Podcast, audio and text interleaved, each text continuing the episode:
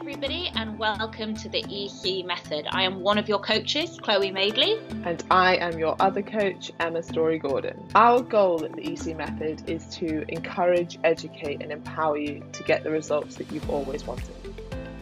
Listen to our weekly podcasts, go to our website, theecmethod.co.uk, or simply follow us on Instagram to get more information.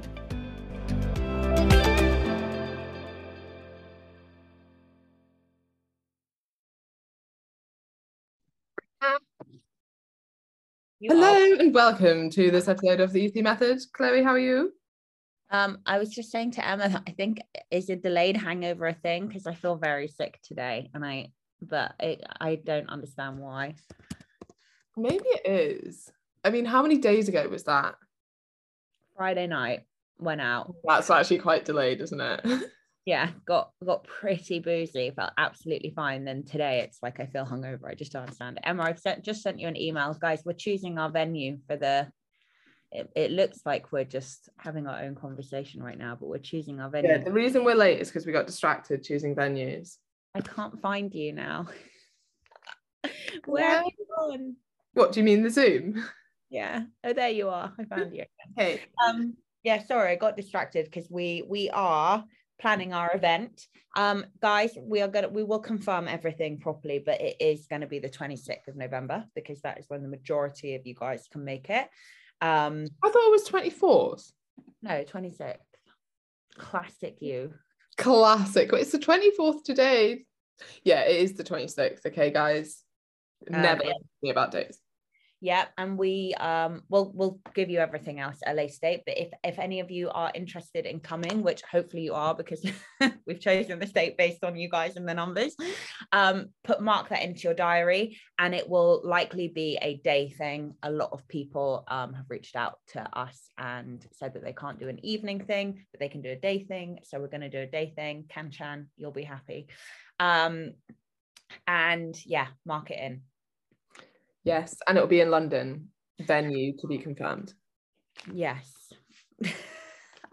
oh, I'm gonna have one of those days. Right. right you start on the thread because there's nothing on the live yet. Rude. or it's one of those days where it's not loading. Who knows? Do you remember that day? I was like, oh no, wait, I can't chance here. Hi. Hi, love. Hiya. Okay, let's go. If I run away, it's she's just going to be sick. It's fine. Yeah. Okay, here we go. Okay. Joanne Rouse. Oh, Emma, I just wanted to say I was going through all the tags this weekend and I was on, oh, I think it was Saturday evening as well. You are a machine, woman. It's just like Emma's, you've literally just nailing it. I know. Babe, I got very efficient when you were gone. So efficient. Um, okay. Joanne Rouse. Hello, Emma and Chloe. I feel a bit silly writing this, but I am making very good progress so far. I'm enjoying it and being very adherent to my non negotiables of steps, diet, and workouts. But ridiculously, I'm already sort of dreading Christmas. From the perspective of not wanting to do eight weeks of hard work, I live abroad and I only see my family once or twice a year. So we're renting a big holiday cottage for 10 nights. Ah, I envisage lots of eating and lots of drinking, which will only increase when I am reminded why I only see my family. When I'm reminded, I only see my family once a year. Any words of wisdom on getting this sorted in my head? Thank you. So, Emma, do you want to start with this? Yeah, sure. So 10 days is, you know, if this was like a two day thing, I'd probably be like, be relatively sensible and don't worry about it. 10 days is quite a long time so you probably do want to get into some kind of routine even if that is having like a short morning routine that you get up and you go for a little walk and maybe you do a couple of push-ups or something and you focus on having a nice healthy breakfast. I've been in very similar positions and it's amazing and it's actually some of the best like memories that i have but whenever like big families get together or in my experience eh, it's always about food because the whole day is basically geared around making massive meals for everyone and as soon as you clean up one meal it's like oh who's starting on lunch? And there's like always food there. So i would go in with a plan to have certain meals where you indulge a bit more and certain meals where you make better choices. And you can make better choices without making it really obvious. Like one portion size underrated. Just make sure that you're not eating huge portions. Two you can make swaps like oh do you know what? I'm just going to have two roast potatoes and and i'm going to have some extra of the veg instead of the normal five roast potatoes or whatever and then i would also bring calories up to maintenance because realistically it's going to be hard to stick to a deficit it's 10 days it's not the end of the world and it's probably just not a time that I would prioritize losing body fat. You might still lose some fat over the month, but I would say for those 10 days, bring calories up to maintenance. Realistically, you probably won't be able to track anyway. So when I say bring calories up to maintenance, that'd be like estimated maintenance. Mm. And I think zooming out and kind of remembering the context of it as well. Like I've just been in Austin for 10 days. I was certainly in a surplus for every single one of those 10 days but that's kind of what now i'm not in a fat loss phase but that's kind of what maintenance looks like it's like yeah i put on a few pounds and then when i get back and i get into routine i'll lose a few pounds as well i didn't go crazy but i did try all the things that i wanted to try. Mm-hmm. And during the day i was able to be quite sensible with food choices. And then at night i would have like a bigger meal. It tended to be more sociable had more time. Generally that's usually what it's like with family as well. Like the big meal would usually be in the evening. And then during the day maybe you have i mean if there's 10 of you i don't know not yeah. Normally you would be able to have a little bit more control over the the meals in the day or maybe focus on that a little bit more of can i make sure that i'm getting a healthy breakfast in and then not overeating at lunchtime and then that gives me a bit more flexibility for dinner. But what we really don't want is you going into this like if you're already anxious about it now you're kind of like ruining the enjoyment of it already. Like we want you to go and like enjoy yourself and enjoy it with family and fat loss probably isn't the aim but that doesn't mean go wildly off track and i think you'll be surprised at the progress you can make simply by being sensible mm. not thinking well i can't do it perfectly so i'm not going to do it at all which tends to be where a lot of people's heads go that's the problem actually if you're just relatively sensible for 10 days you might not be in a deficit or you might not be in a big deficit, but you certainly won't like quick, quick undo all of your hard work. Mm. Yeah. I, I, the reason that, that you guys are here, well, maybe unknowingly, um, what Emma and I really set out to do with you all is to give you a perspective and behaviors that will last you the rest of your life. That's why we say this is the last diet you'll ever do. It's not just a marketing gimmick, although it is also a marketing gimmick. It's also very accurate in terms of we want to completely shift your mindset and your behaviors so that you never ever have to go back on yourself and diet like diet again. Um, so I really want you to go into this, all of you to go into the kind of the festive period, the Christmas period, with a, a, completely different mindset to any you've ever had before, and not an all or nothing thing of I'm going to diet through this Christmas period or fuck it, it's Christmas. We don't want you to do either of these things. What is a really kind of really good hacks of kind of sticking to really healthy um, expenditure and food intake during a really kind of uh, indulgent time period is, as Emma said, making sure that you stick to your morning routine. Obviously, not on Christmas morning, but generally speaking, over the period of getting up and going for a walk or getting up and doing a workout. Obviously, the gyms are going to be closed for a period. So, doing a 20 minute workout at home, that's all you need to do. Um, and what that's going to do is A, it's going to ensure that you uh, have a nice, healthy expenditure. B, it's a really nice way to kickstart your day mentally in terms of starting your day making good decisions means you're more likely to carry on the day making good decisions. Um, and either going into it, as Emma said, with the knowledge that you're going to increase your calories up to maintenance and loosely tracking things if you want absolutely fine, but absolutely increase your calories. As Emma said, it is not an appropriate time to, to quote unquote diet. And you are just going to find that you get really down on yourself, really demoralized, really frustrated, and you do fall in the fuck it bucket inevitably. Um, so definitely don't do that. Or if you don't want to track, because as Emma said, it's a really difficult time to track and you're worried that it might kind of really ruin your enjoyment of the festive period, as Emma said, make smart decisions. So, for example, you know, if you're going to have champagne with breakfast, have a really healthy breakfast. You know, if you're going to have a, a kind of a big Christmas lunch, um, try not to fall into the quality street tin till two o'clock in the morning. Do you know what I mean? And and really try and find that that nice mental balance that like I said, whether or not you guys realize it, you are all here with our intention to get you to that place. Um, but it, it's it's not a premature question. It doesn't make you sound crazy. And actually, I think it's really good to to pick this up and talk about it sooner rather than later, before the fact rather than after. Yeah. Yeah. And actually, one final just little tip is that I find in these situations, it's the picking at things more than yeah. actually the meal. And usually, definitely with my family, there's always people cooking and like try this, or there's like nibbles out or something. Like, I would just be like, I'm having a rule where I eat the meal and I enjoy the meal, but I don't eat around it. Same with like Quality Street. Like, you don't really remember how many chocolates you've had. Actually, just sit, enjoy the meal, be present and then between that try not to snack because that tends to be where things add up a little bit yeah okay Claire, hello. Little question. The scales say I've lost two pounds, but the measuring tape says I've lost nine centimeters off my waist. I have lots of fat to lose, so I'm surprised the scales haven't moved. Are you? They have moved. You've lost two pounds. Yeah. Um, no, I'm not surprised by that at all. Like two pounds of fat loss, if that was all fat, is like actually pretty standard for two to three weeks of dieting. That's pretty textbook. So yeah, I'm not surprised at all.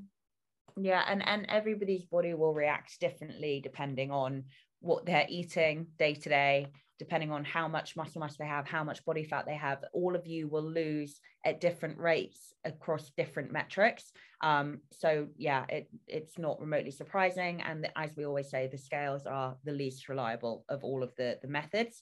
Um, short term. Long term, they're, they're, they're pretty reliable. Um, so no, not at all. And and read the uh, the featured post they've pinned to the top um, on the weighing scales and why they're not reliable. And also, yeah, sorry, two pounds of, of, of, fat loss in two weeks is incredible. So yeah, yeah.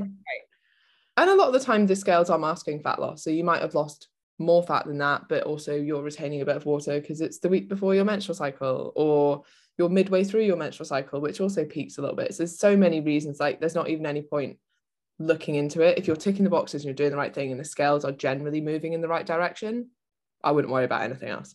Yeah.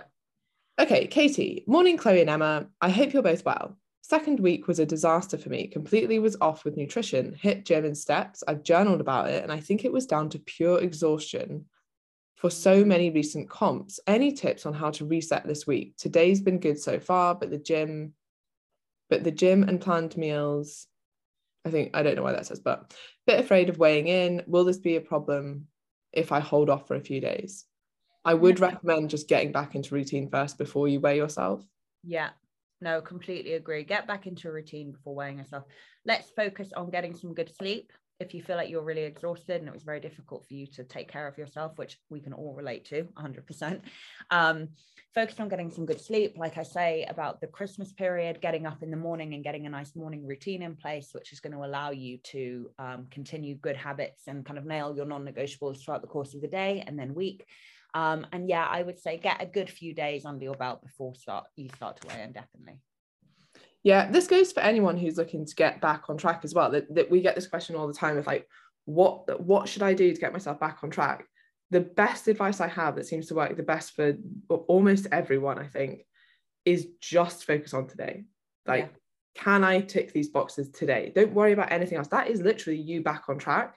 But it's very, it can be very overwhelming of like, either you're catastrophizing how much hard work you've undone or or you're like i've got so far to go or how will i possibly do this? or like there's this big mountain to get back on track. There isn't. You just focus on today. What do i need to do today?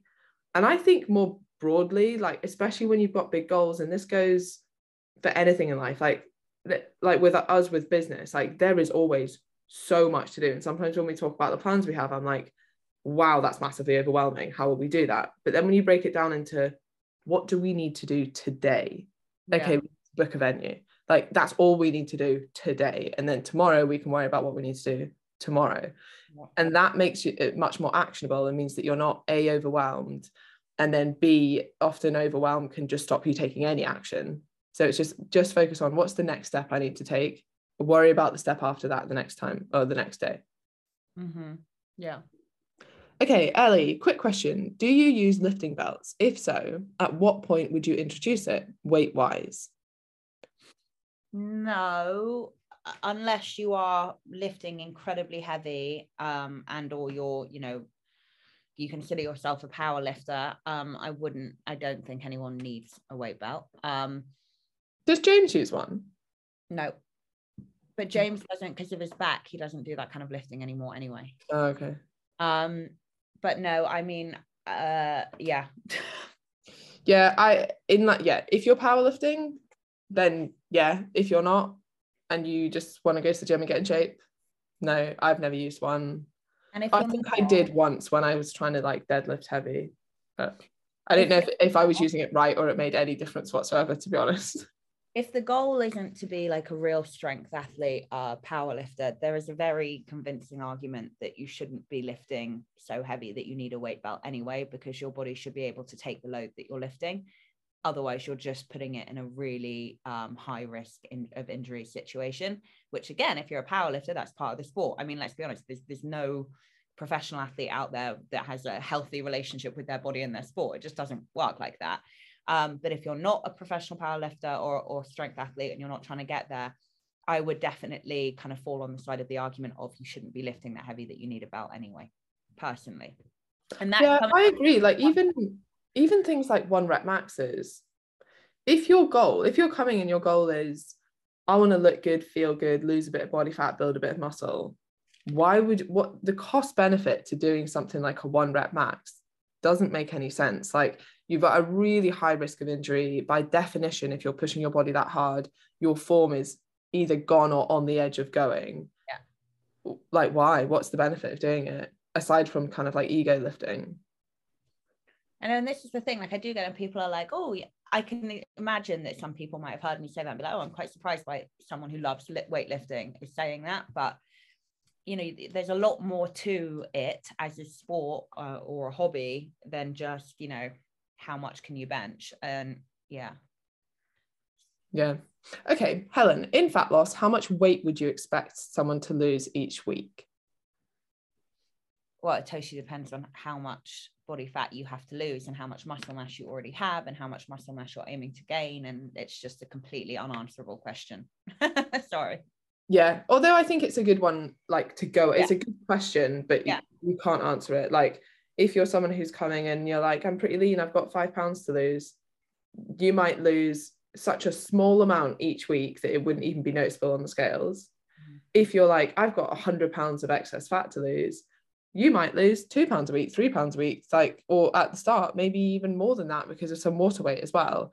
And i guess the point here that's important to make is fat loss is not weight loss so mm. let's say, you know, we were robots and you were creating exactly a 500 calorie deficit every single day and you, you okay? Yeah, I just got a really big shiver. or, and you then created 3,500 calorie deficit over the week, which equals to about a pound of fat. Then you could say, I'll probably lose a pound of fat every week.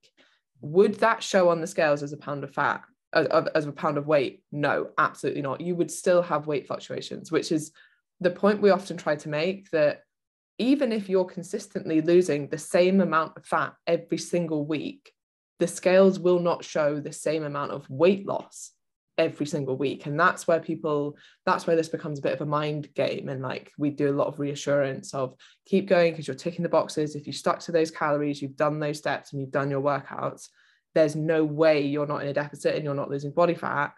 But the scales might not show that because you could be retaining water for literally a million reasons. So i wouldn't i wouldn't think of it like that. Some people go off i mean to make it slightly more accurate you could go off percentage of total body weight per week. Mm. so some people say like 1% of total body weight per week but then even that depends how much of that body weight is lean tissue and how much of that is fat. Um but yeah if you're a if you're a 50 kilogram, very small woman, and you're looking to lose the last sort of two pounds of fat, it's going to take you way longer. Like you're not going to lose that in a week. But if you're, I don't know, a 200 pound woman and you want to lose the first couple of pounds of body fat for you, you might lose that in a week. Exactly. Exactly. Okay, Katie, sorry, second question. Intermittent fasting, what's the benefits in your experience? I've heard it's good for your digestive system, would be interested in hearing your thoughts just in relation to your last question about being fatigued, I'm going to say this is definitely a bad idea for you. We will discuss it, but don't implement this. Definitely don't implement it now. And because you're someone who competes, definitely don't implement it. However, intermittent fasting, Chloe. Um, okay. Well, first of all, I just w- want to just be clear that there's different terminology around fasting. So I'm going to go through it really, really quickly. So if you talk about time restricted feeding, which is, you know, typically like your 16 8 or your 12 12 or whatever, um, there are some really nice benefits to that um, that kind of fall into a calorie control um, and b kind of behaviors throughout the, your 24 hour period. So for example, if you are someone who finds that you overeat in the evenings, then implementing like a seven to seven fast, for example, and making sure that the kitchen is closed at seven and you don't eat, that's a really nice way to control your kind of eating habits and keep a hold of your calories. Um, there's, you know, also a really nice argument about circadian rhythm, about, you know, your kind of you're awake okay fine. So so you're you will find that as so okay. As it gets darker in the uh, uh, in the day period 24 hour period sorry guys i'm really trying my best with my pretty sure two day delayed hangover uh, your body will start producing uh, melatonin which basically means it's starting to get ready to power down to go to sleep at night. Side note i've been taking that for jet lag and i think it's really helped it's yeah it's it's amazing. Um it's a supplement in america. They they sell it kind of over the counter. They don't sell it here but it's uh it's really helpful. Anyway and you're powering down at night so it doesn't make sense that this is when you would be eating the most amount of food and there is an argument to say that it's not going to digest as optimally as it will if you wake up and uh, your body is flooded with cortisol. And one of the things that is going to kickstart your weight cycle is light, and another thing is food. Um, so it makes a lot more sense to do kind of a, an evening fast, picking it up in the morning for behavioral reasons, for uh, calorie reasons off the back of behavior, for circadian rhythm reasons, and yeah, for digestion. It is a fair argument. Um, then we talk about intermittent fasting, which is typically going kind of up to 24 hours at a time throughout different periods of the week without eating. Um, do I think there are any benefits to doing that? No, I, I don't, unless you are someone who, for example, if you work shifts and you do night shifts, so you're a nurse and whatever, and you have like one night shift a week, and you would rather have a 24 hour period around that that shift where you decide not to eat, and then you divvy up your calories other days of the week. Um, to get you to hit your weekly total. That I can kind of understand. But for your average Joe, is there any real reason why somebody should be not eating for 24 hours at a time? No, I don't. And especially if you're training, I don't think it's particularly helpful. And then you've got prolonged fasting, which is anything more than 24 hours, which again, I don't recommend that anybody does. Um, this advice might change if you're in a disease state of any kind, but for your average Joe, no. And that was me trying my hardest to articulate fasting. I thought that was great. Thanks, babe. You go now. um, there is, I will say, there is some very interesting research around like health and longevity, but it's not that convincing yet, in my opinion. And there's arguments kind of for and against it. Um, I do think I do agree that for some people, especially the more moderate forms of fasting, like an eating window between 11 and 7, or you know, whatever suits you better, is an easier way to stick to a deficit or an easier way to manage your food intake for some people. But it's important to understand why that's working. It's working because it's allowing you to more easily stick to a calorie deficit, not because eating after 7 p.m. makes food inherently fattening or eating before 10 a.m. So I would want people to have the flexibility to be like, oh, today I need to have my breakfast earlier and not freak out about it so in terms of relationship with food it can be a bit of a problem but as long as you approach it with the right mindset sure why not? If that works for you that's great. Um the other kind of red flag is if anyone's like yeah i've kind of struggled with like binge restrict cycles before this is probably the worst thing that you could possibly do yeah. and will definitely exacerbate that problem. So again i wouldn't do that um, but a lot of people do really well with things like 5-2, so having two days a week where they eat 500 calories a day and then eat like quote unquote normally for the rest of the week. Um, I, I, had, do think, I do uh-huh. think 5-2 diet is, you're right, people do have really good success with it, but I do think it's very much like a diet, like a, as in, if somebody's like trying to train and get great results in the gym and all that, I really wouldn't recommend that. It was Oh yeah, I completely agree. So the people I know who have used it and like to like live in that way aren't very interested in exercise. Yeah. And so I had a discussion with one of my mum's colleagues because we were all out for dinner the other night. And he was like, I do five two, but like he doesn't exercise. He's still like pretty overweight, but it's probably quite beneficial for him. Mm. And it will probably, this is the other point. I think when you are constantly eating, and some people like kind of are, like whether they're eating or in like a post digestive state, they're never truly fasted. Like to be fasted, I can't remember the exact definition, but let's say it's even like two hours without eating. Yeah. It would be a pretty short fast. But by that, I mean from like a physiological state of fasting where your body's not still kind of digesting stuff. Some people are never in that state because they're constantly snacking on things or constantly eating. And I think from a metabolic perspective, Yeah. it's probably a good place to be for at least some periods of time. So you're not always either eating or digesting, Yeah. even from like a glucose control perspective. yeah. Um, so that would be something to think about. And I do, uh, yeah, I agree. Like I wouldn't have anyone on the EC method doing five two, but for people, it seems to suit some people. I think this is more to do with personality and preference than anything else. Like, actually, I don't want to track calories. I don't want to really think about what I'm eating for most of the week, but I'm happy for some reason. Like this guy was like, I just eat bags of spinach on that day. And I was like, that sounds horrendous. But if that works, you know, if that's how someone wants to do it, it's not the first diet he's ever tried. He's fully aware that he doesn't need to do that. He's also an extremely intelligent man, like professor level intelligent. And that's what he's chosen to do because that's how he wants to do it. Fine. Um, I would say though, anecdotally, it is a diet that suits a type of person, and that type of person is the fad dieter. It and I'm and I and I, that's in my experience who it tends to kind of go hand in hand with. And and just to reiterate, which we've already said, and we're just repeating ourselves, but if we are looking to increase your activity, which we are on the EC method, if you are looking to get quote unquote toned, you know, which most women on the EC method are, this is not the diet for you. And i agree with emma and i and i've always said this i'm sure anyone who's been following me or listening to the podcast for a while will know there are some really interesting um, longevity talking points around fasting. However as it stands the same benefits are seen with a calorie deficit. Mhm. that's Yes, just yeah. yeah as we stand now. That could change and and in terms of like a layman's understanding of, of science i could see why actually there would be huge benefits to to prolonged fasting for example. But as it stands it's completely unproven when when it goes up against a calorie deficit as being better. Um yeah it's really interesting. I love talking about it but i wouldn't recommend anybody here do it No, unless it's just an eating window. And even then, I, w- I would just be like, make sure you understand why that's working and that you're not tied to it and you have flexibility around it. Same with when we talk about meal plans. We're actually big fans of meal plans if you write them yourself and if you have flexibility and if you understand why they're working, essentially because it gives you routine. Mm.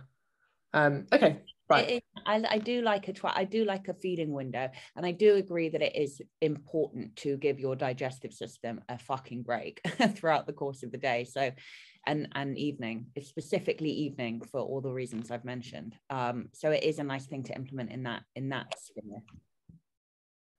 Agree. Okay, right. Hold up. Where are we? Oh, okay. Kanchan, we have Diwali coming up. Sorry, we have Diwali starting as of today, and it's going to be full on the next few days. So I'm trying to plan in easy wins for fruit and protein so it doesn't feel like a disaster week. Yeah. Great. Um, okay, Amanda. Hi, Chloe and Emma. Also, what do you say? Happy Diwali? I guess so. You can tell us, Kanchan. Okay, Amanda. Hi, Chloe and Emma. I hurt my ankle a couple of days ago doing star jumps of all things. Um, it's feeling tender, so would like to keep away from star jumps for a while. What would you suggest instead? Mm. Chloe's like, there is no alternative to star jumps. No, I mean, on with a hurt ankle, doing like circuit stuff at home, there really isn't a cardio thing you could do. I mean, you could do mountain climbers on sliders or tea towels, you know, so basically it's no impact. But this is where I'd be like, get if you're at a gym, get on a cross trainer, you know, get on a piece of equipment where there's no impacts because you need to let that inflammation die down. And if you don't, it's not going to die down. Um, uh, you you shouldn't be doing any impact and if it, if it's possible for you to get to a gym um that's probably a better thing for you to be doing for the time being yeah or just like kind of resting lower body i think a lot of the time we're asked for alternatives like i pulled my hamstring i can't do lying hamstring curls what else can i do for hamstrings it's like mm, nothing you have to wait until it's recovered yeah. so yeah like if you're if your ankle's bad i probably wouldn't replace it with another lower body exercise until it has recovered Hmm. Probably needs rest. Um, Sandra, hi ladies. Any advice on trying kettlebell single leg deadlifts without falling over in the gym? Yes. And this is so, yeah, exactly as Chloe's demonstrating. Like, go next to a wall or hold on to a bench. Like, you don't, it's not a balancing exercise. You don't need to, I mean, your balance will improve as you do it more and you get used to the movement pattern. But it was, people used to ask us all the time about um, split squats. I'm like, do it near a wall so that you get used to the movement pattern and then you've got some stability there as well especially if you're holding a weight because you can quite easily topple over and yeah oh. Well uh samantha. Samantha carmen pb that's a cool name. I'm struggling to get stuck into the exercise. Don't know why. Trying to up steps but mentally stuck with the routines. So we've had this a few times and usually what i've said to them is go and try one and then come back to me if you're struggling. And normally they're like, I tried it, it was actually fine. So that would be my first thing is before you decide it's too complicated, just just go and try one workout.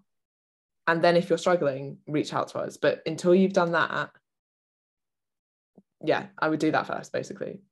Yeah, agree. Totally agree. You're all in your own head about it. When you go and you actually try to implement it, it will be absolutely fine. Okay, Christina. Hello, Emma, Chloe. Nice to see you both.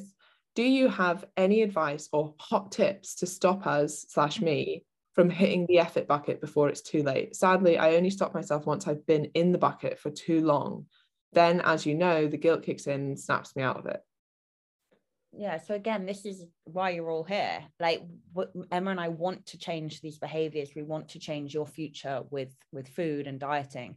Um, and so the first you know practical piece of advice of, of how we do this is we give you flexible dieting if it fits your macros tracking um, which basically means that yes well as you know we do recommend that you come up with a meal plan of foods and meals that you love that you can kind of get into a routine with get into a habit of eating and stick and therefore stick to your calories each day we also want you to leave room for the things that you love whether it's wine or chocolate or I don't know, you know, we talked about this, you know, having a, a piece of Victoria sponge cakes while you watch Bake Off.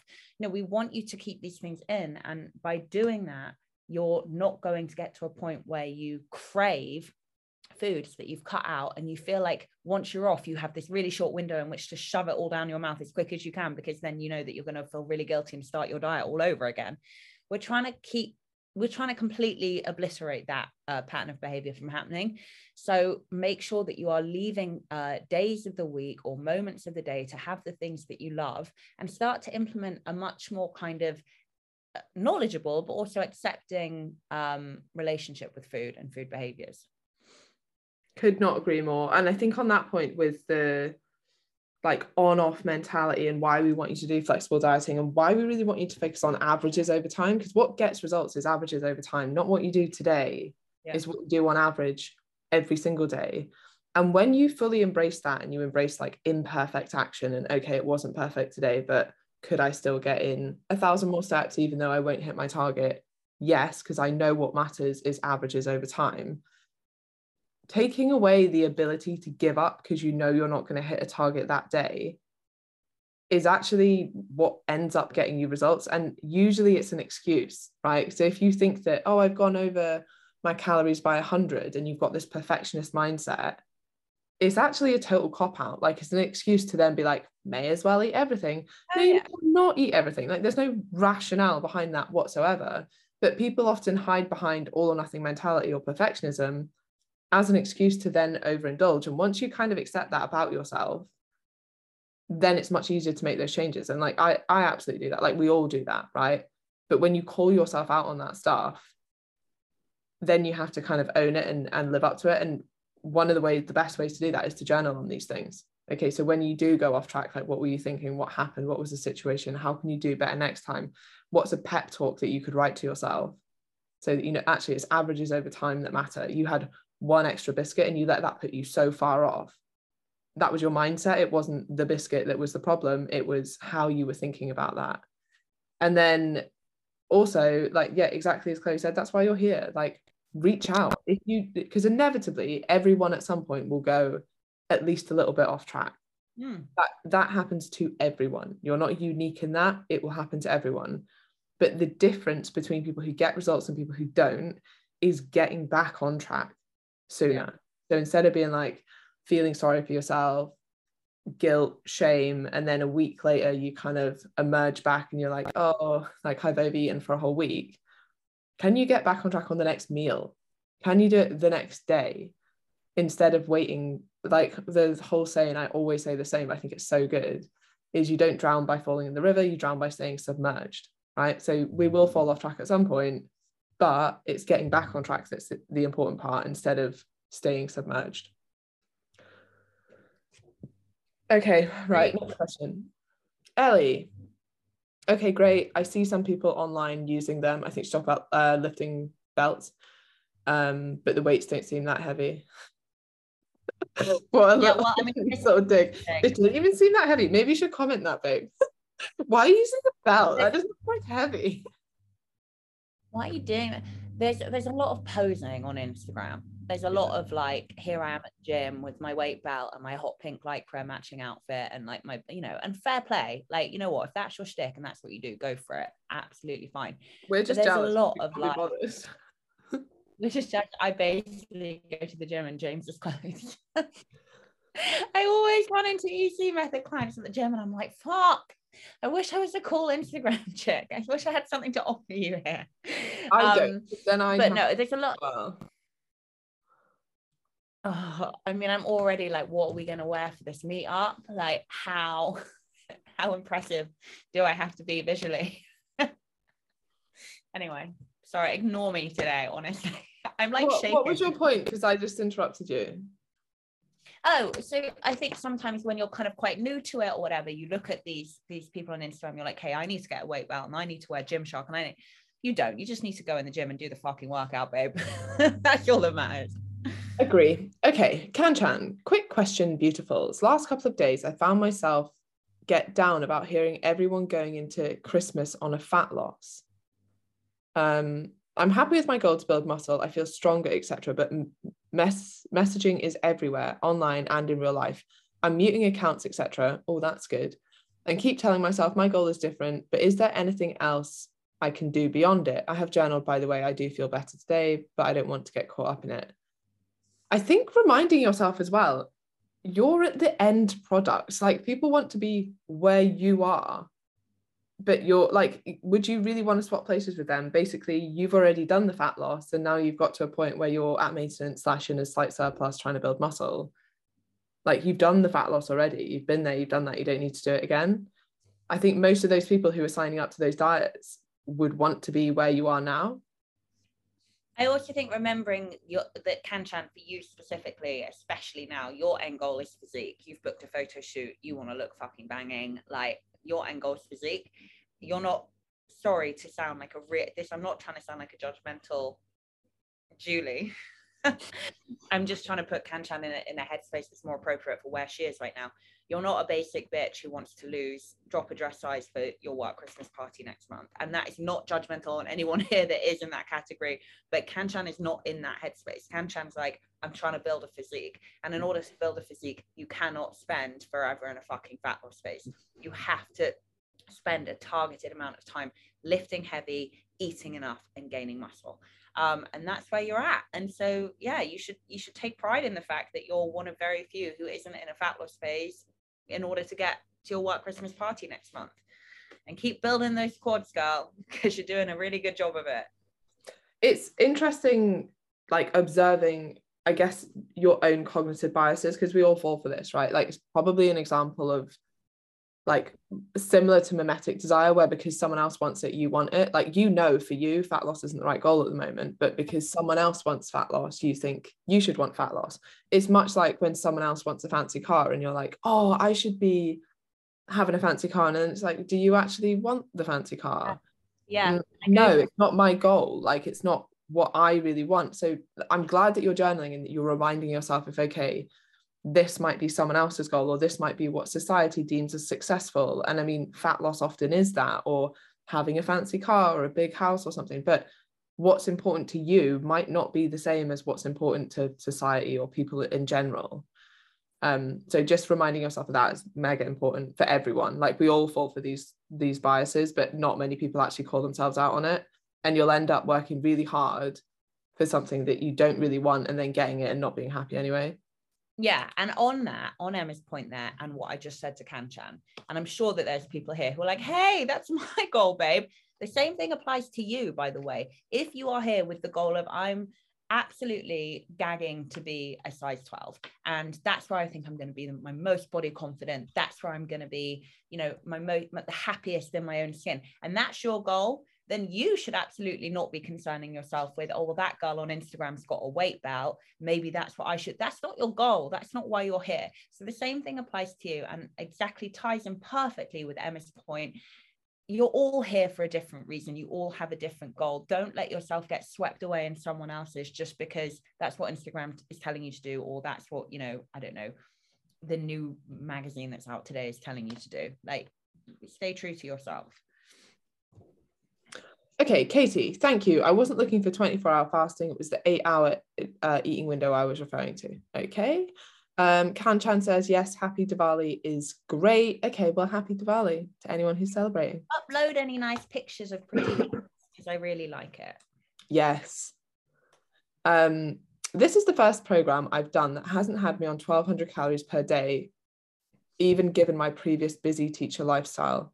Oh, um, I feel like this is something I can do long term. My next goal is to try and get into the gym. Didn't happen this week. I chickened out this morning and I did a home workout. I mean, great, you did a home workout. Super frustrated with myself. Just needed to vent. Thanks, ladies.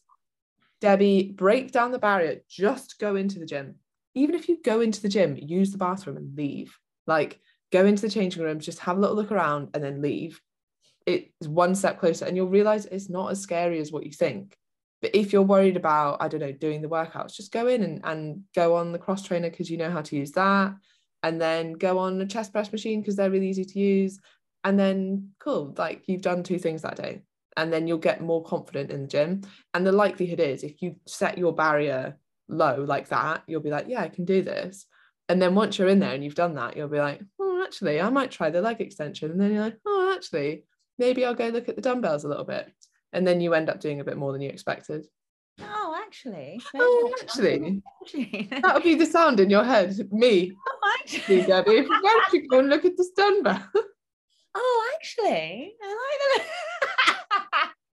I'm taking that with me. Emma, what's that gym that you love in London? Oh, the one that your brother goes to? Yeah. What's oh, because I was at uh, dinner with my friends on Friday, and my friend Georgia was like, "Oh, I've got really into training, Chloe," and I was like, "Oh, really? Where'd you go?" And it was that gym, and I, she was like, "I love it," and my, my other friend Charlie was like, "Oh my god, I love that gym," and I was like, "Everybody loves this it's gym. Such, it's such a good gym. I need to go to it." I can't remember what it's called now. It's the other side of London to me, but people, I've, everyone I know that's been there is like in love with this gym. Why? I'm getting like a big extension as well. I think it's just like it's very well set out. The machines are really nice the lighting's quite good. It's not whenever i've been it's not like over busy but it's not dead. Wow. and then yeah there's like an insidey outsidey bit which is nice because it was summer as well. I need to go. I'm gonna go check it out. Yeah you should. Or maybe we can go before the the meetup. Yeah well if we're gonna do a lot well yeah well then we'll go really sweaty and yeah we'll get a pump on obviously Right, Claire. I tell my team imperfect action all the time now, and they are so much more productive. Oh, and the transformation program we're running is going so well. Thanks, Chloe. Great. Um, Kanchan, I've not booked it yet. Oh, the photo shoot. Better get it booked then. Um, okay, hi ladies. I've fallen off the gym wagon and I haven't been for over a month due to illness, then my wedding, then a trip away, followed by a couple of weeks of excuses. In the last week, I found out I'm pregnant. Congratulations! I'm only five weeks, so it's still early, but my but I haven't felt great. My question is, can I pick up my training again as normal, or should I ease myself back in after such a long break? No, you can pick up your training again as normal, as long as you know your normal wasn't running a marathon in 59 minutes. Um, no, you can pick up your training again. It's as normal. Um, just yeah you listen to your body though as well because that that first trimester is without a shadow of a doubt the most exhausting. Your body is doing a lot of work. Um so yeah you probably will find that without even trying your workouts are a lot more uh what's the word i'm looking for? Calm um and and less taxing. Also your respiratory system you'll find that you get out of breath a lot easier. So you'll i think naturally they'll be going down a notch without you even trying Oh, you get out of breath easier. Yeah. I would say for really for me from like week 12, yeah, from week 12 onwards, it was, yeah, it was hard. It was doing a workout. I would say I would probably get maybe a few reps into a squat and I would be really blowing. I guess, yeah, okay, maybe at 12 weeks. Because I was just thinking they used to in Russia many years ago, Oh, you have do... more energy in the in the very very first week. Yeah, I guess I if you're not feeling sick though, like. But I found out. So I found out I was pregnant when I was how far along was I? Four weeks, I think. I was four weeks along.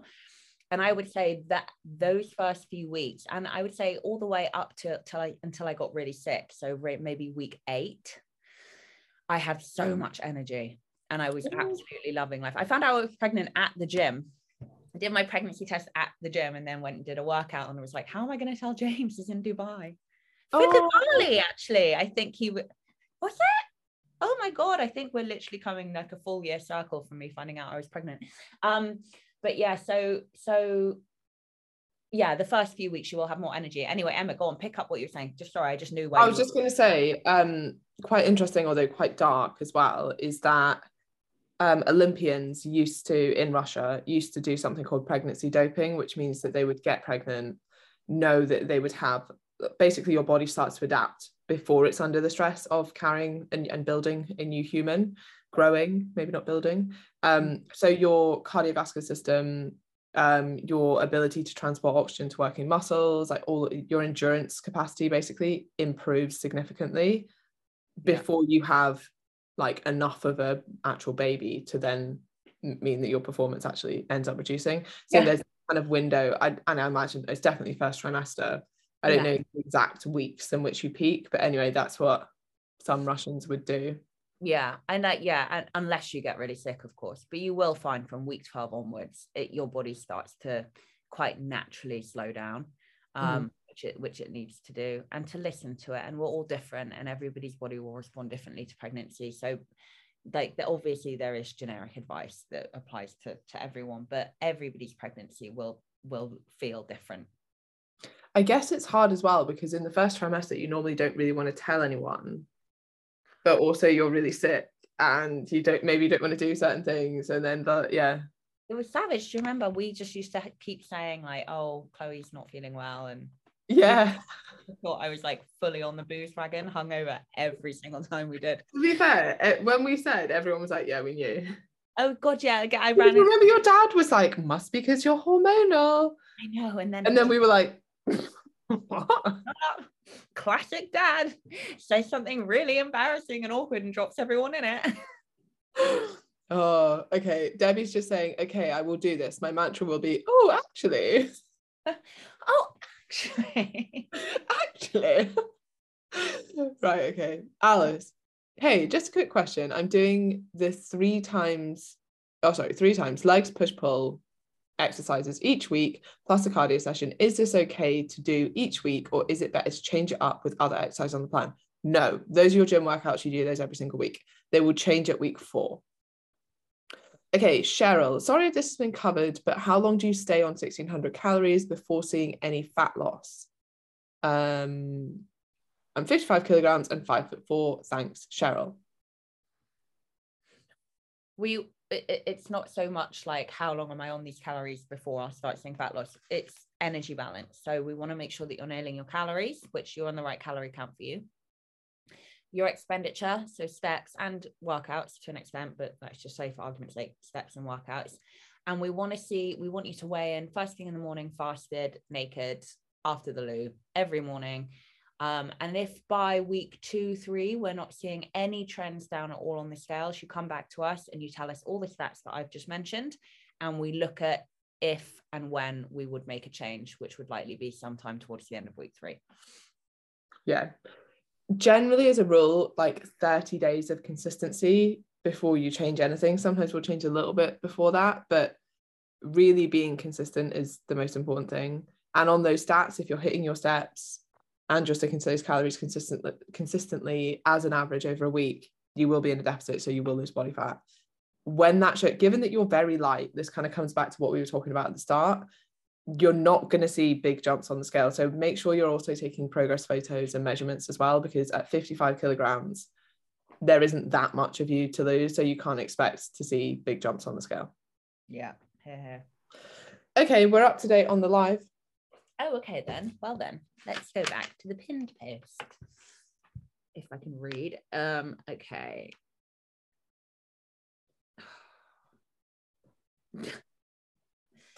with, bear with.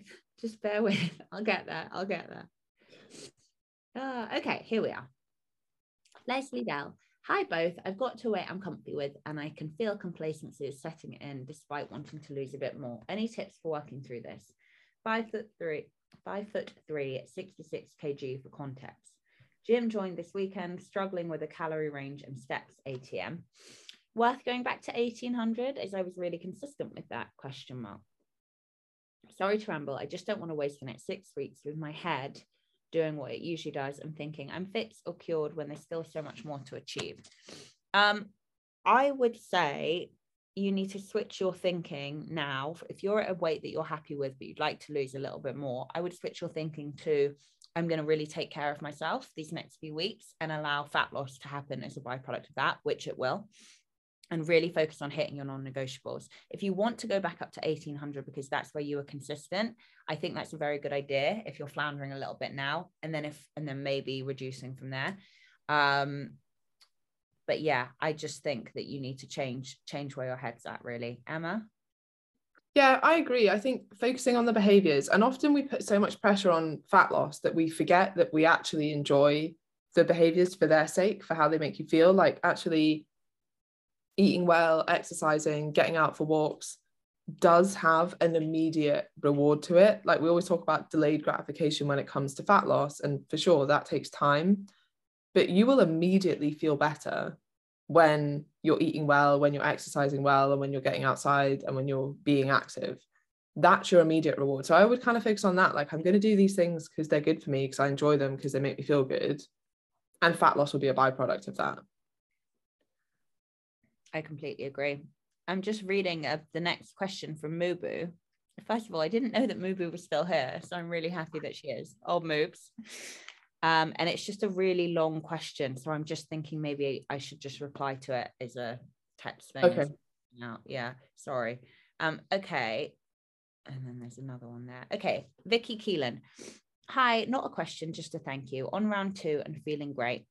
I lost one stone, three lbs with what feels like has been quite easy work, apart from stressing about my holidays. Your advice when I have asked for it has been great. Thank you both so much. You are so helpful and inspiring. Oh, Aww. Vicky. Thanks, Vicky. Stop it. Um, okay, next one.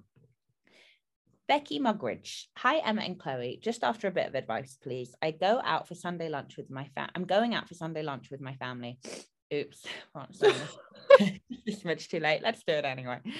In theory, it's chicken, potatoes, and vegetables. How could it go wrong? But I know there'll be lots of hidden calories. I'm on gravy. Gravy's not that bad, actually. Oh, it's very tasty. Depends how much you put on, I guess. It no, it depends how it's made. Are we talking with the fat? Yeah, if we're talking this though, you're fine. If we're talking like yeah, I suppose restaurant gravy.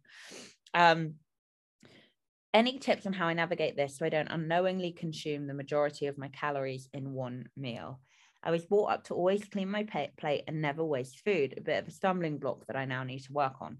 Any advice greatly appreciated. A huge thank you to you both and all the ECM group for being so positive and supportive. Oh, um, so it's always a good idea if you have like a big meal out planned that either you bank some calories in the days leading up to it so that you've got more to play with and you can relax and enjoy yourself or that you come up to maintenance for the day. So as long as you spend more days of the week in your deficit than you do in maintenance, you will slow down your fat loss, but you'll still be in a deficit overall.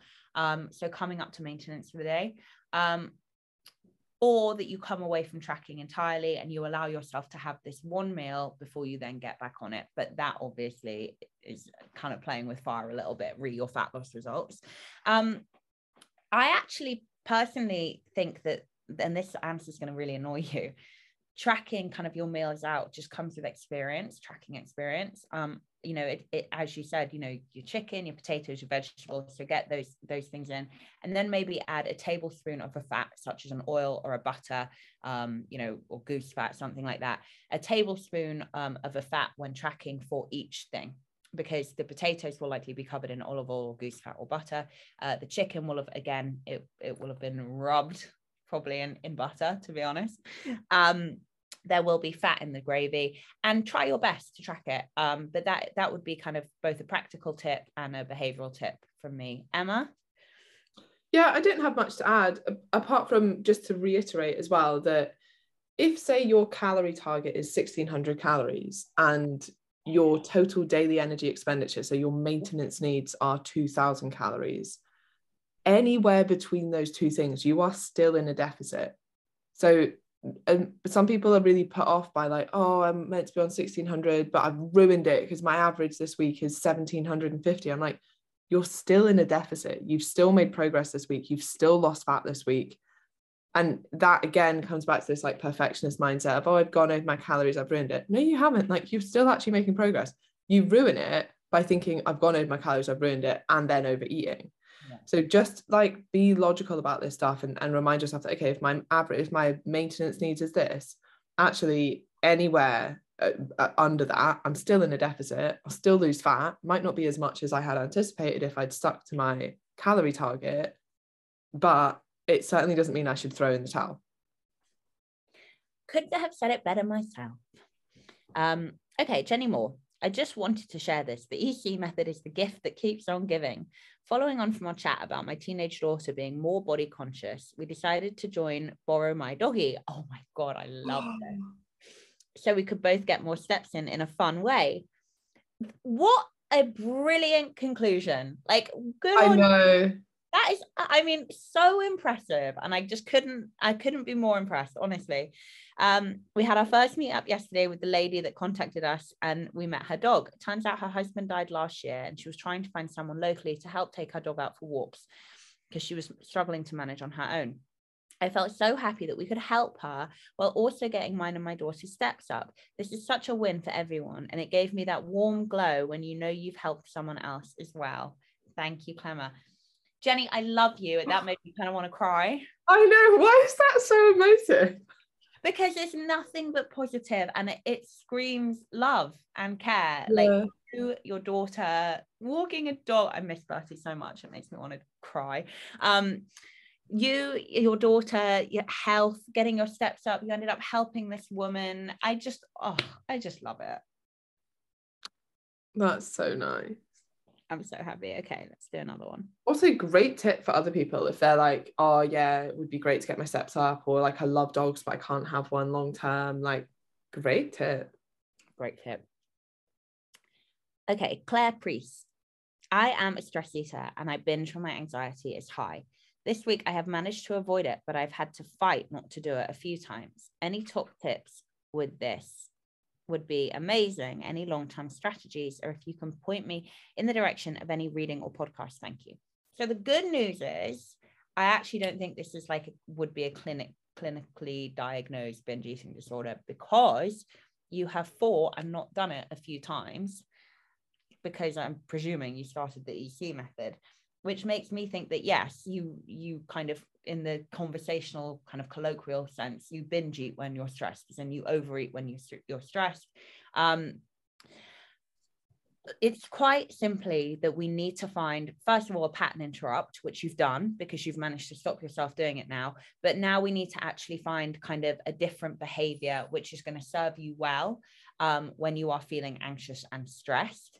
Um, emma will recommend journaling and i completely back that up uh, and some things that have worked for clients in the past have been things like taking the dog out for a walk having a long hot bath um, reading some magazines and painting your nails, doing a facial, do you know what I mean? Reading a book, whatever it is. Um, but we just need to find a behavior that that can replace kind of quote unquote binge eating when you're feeling like that. And that will really come down to you and and what what works for you. Emma, what do you think on that? I totally agree. I think the, the only thing I would add is that you've done so well, like kind of surfing the urge or, or not doing it, that the more you do that, the more confidence in yourself that you will have that you can do that. And then the less stressed you become about, because it can become a bit of a self fulfilling prophecy of, I feel really stressed. I know I overeat when I'm stressed. And then look, I overeat when I'm stressed. Whereas you've managed to do that a couple of times now where you're like, I really want to binge. I really want to eat because I'm stressed.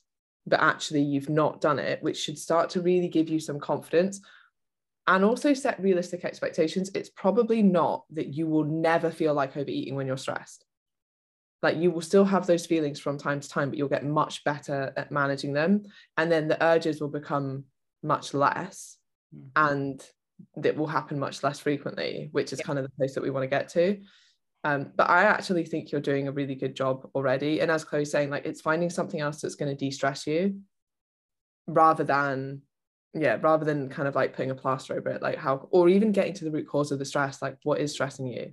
Yeah. Can you work through that? So if you're like, I'm stressed. What we were talking about overwhelm earlier, like I'm stressed because Chloe and I have been talking about all these big goals that we've got, but I don't know where to start. And this feels like there's a million things to do. Okay, write a list and then sort that list out and be like, what can I do right now? What can wait until next month? What needs done next week? What do we, you know, like, and then you're like, okay, this is manageable. There's three things I need to do at the moment. And the rest of it, I can't even action until next week, next month, next round, whatever, anyway. So here's what I can do and here's what can wait. And that really helps as well. Because if there's a million things going around in your head, you're like, oh, there are all these big things that I've got to do. Often, once you write it down and just make that list like applicable to time restraints and what's important and what's not important and what you can delegate and actually what you might just not even want to do, everything becomes much less overwhelming and much more doable. Great advice. And um, Karina has asked a near identical question about stress eating. So we will just just go back and listen to that answer because it applies to you too. Um, you said something that I wanted to pick up on there. Oh, yeah. This is really interesting, actually. And I don't think we actually talk about this enough. And I'm really happy that Emma just said that. Like going to the cause of the stress and dealing with it. A lot of the time, it's like I binge eat or I overeat when I'm stressed, you know, what can I do? And we talk about, you know, pattern interrupting and we talk about finding a new thing. I don't actually think often enough for like go to the source of the stress and unpick it. Like and be patient with yourself doing it because it might not be that simple, obviously. Like let's deal with the problem at hand. Um, instead of constantly looking for a way to deal with the stress of it, why don't we actually unpick the stress so it's no longer stressful so you don't have to deal with the stress of it and i know yeah. that's a lot easier said than done like you know obviously having just had a baby and my whole life getting turned upside down I, I know it's a lot easier said than done but uh, even that is a matter of perspective a lot of the time you know, I went for Sunday lunch yesterday and Bodhi was like screaming and we had like a table of friends and it's a tiny pub and it was like, oh my God. But it's like even just shifting my perspective of being like, ha ha ha, I have a newborn, she's a psychopath. like de-stress the whole situation. Um, even though you know there was nothing I could actually do while she had her complete meltdown. Um, but yeah, I think that's a really good point. Basically. Yeah, something um I read a book by Grace Beverley. Do you know who that is?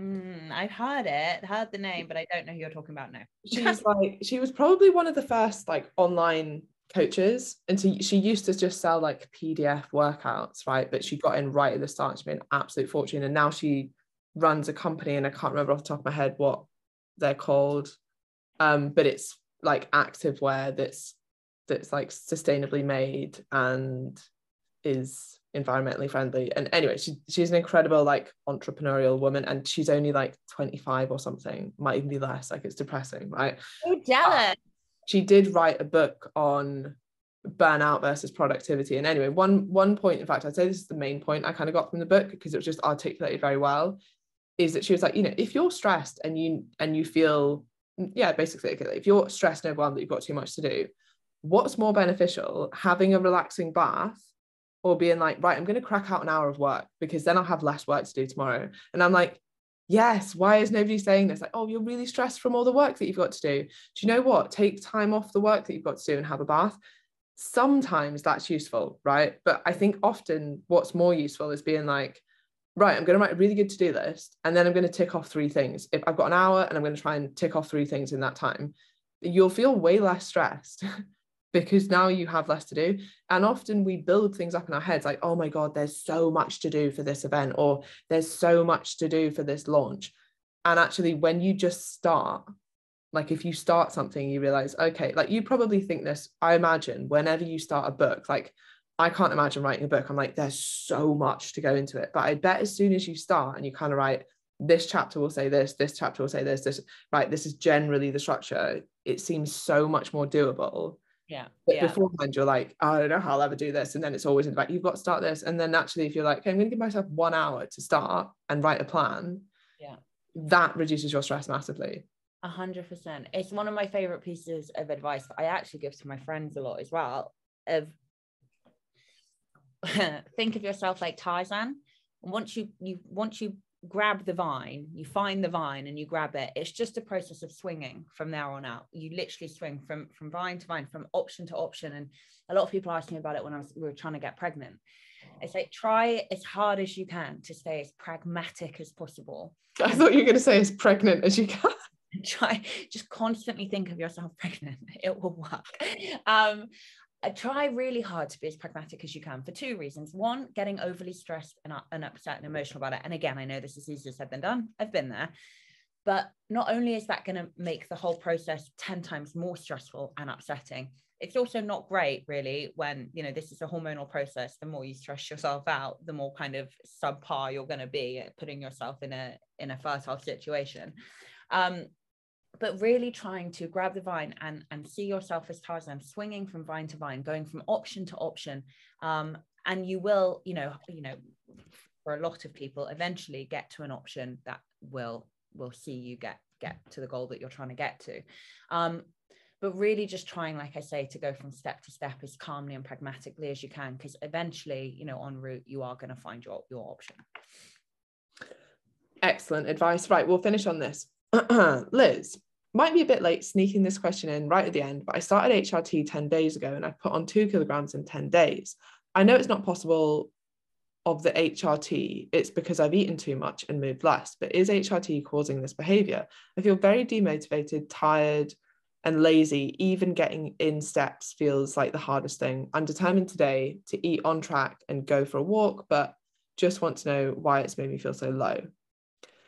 So there could be so many reasons for this, but generally, when your hormones rebalance, or w- which will be starting to rebalance at the moment, sometimes symptoms or like mood, etc., can get lower before it then gets better. So I would persist with this. Like actually, any kind of change in people's hormones, even just think about a normal pre-menopause menstrual cycle it really can impact mood and can impact your cravings and then your food choices and then how much you want to move and your level of motivation so do like i mean push through it. I know that's again so much easier said than done. It's great that today you're going to go and get your steps in you're going to make sure that you have a good meal and again just focus on today. Don't think too far ahead and set yourself minimum targets. I want to get out for a walk. I want to make sure i have protein with every meal and veg with every meal and i'm going to try and do a workout even if it's 10 minutes long. Like that's my goal for today and i'll worry about tomorrow tomorrow. And the good news is is when you start to get momentum with these habits and behaviors then you will start to feel better as well. And I am sure that the HRT will kind of like normalize over the next couple of weeks. And if it doesn't, go back to your GP and speak to them and say, you know, this is having this effect on my mood. Is the dosage right? The thing is, they won't be able to tell after 10 days. You need to have done it for a little bit longer. But don't be afraid to call them up or speak to them and just double check that everything's right. Like that's what they're there for, for reassurance as well. Yeah, this is super normal. But one of my friends went through um early menopause and she said the worst part of the whole thing was waiting until they got the dosage of her HRT right. Like that was where she really, really, really struggled. And and her husband, her family, everyone around her, but that was the hardest bit. So it is normal that you're actually feeling worse right now. But yeah, it's a process of trial and error, and it'll take a few weeks slash months for everyone to get it right and for your body to kind of settle into it. Um, mm. So keep going. But yes, it is purely behavioral, but that doesn't mean that it's not just as valid, you know? Yeah. And I mean, the other thing is actually the fluctuation in hormones can cause water retention. So some of that, I mean, if you're saying that you're overeating, is probably the overeating. But often, you know, with perimenopausal clients, weight will fluctuate more than usual because estrogen is fluctuating more than usual. And even with HRT, if you've just gone on it, that can also cause water retention. So it might not all be, you know, it might be a combination of, of the both. Yeah, absolutely. Um, right. Okay. Okay. Okay, bye guys. bye.